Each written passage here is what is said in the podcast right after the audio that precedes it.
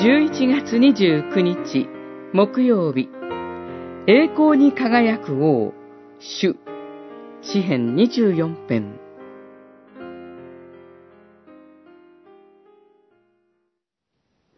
どのような人が主の山に登り、聖所に立つことができるのか。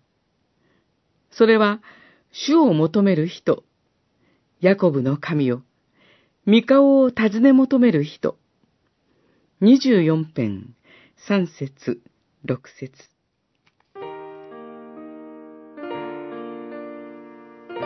主なる神は偉大なお方です。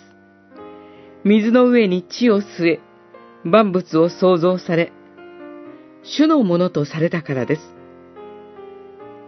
ですから、人が主を礼拝する聖所に立ち、主からの祝福と救いの恵みをいただくには、潔白な手と清い心を持ち、虚しいものに魂を奪われず、欺く者によって誓わない、といった条件が本来必要でした。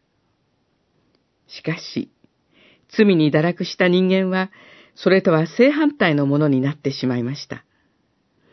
そして主を、世界を治める王と認めて迎え入れようともしなくなっていました。そのような世界にキリストが使わされました。キリストは罪を一つも犯さず、神が求められるすべての条件を満たされました。さらに、十字架で人の罪を砕き、主を求める心を人のうちに作り出されました。こうして、堕落した人間を聖所に立って、祝福を受ける資格のあるものに変えてくださいました。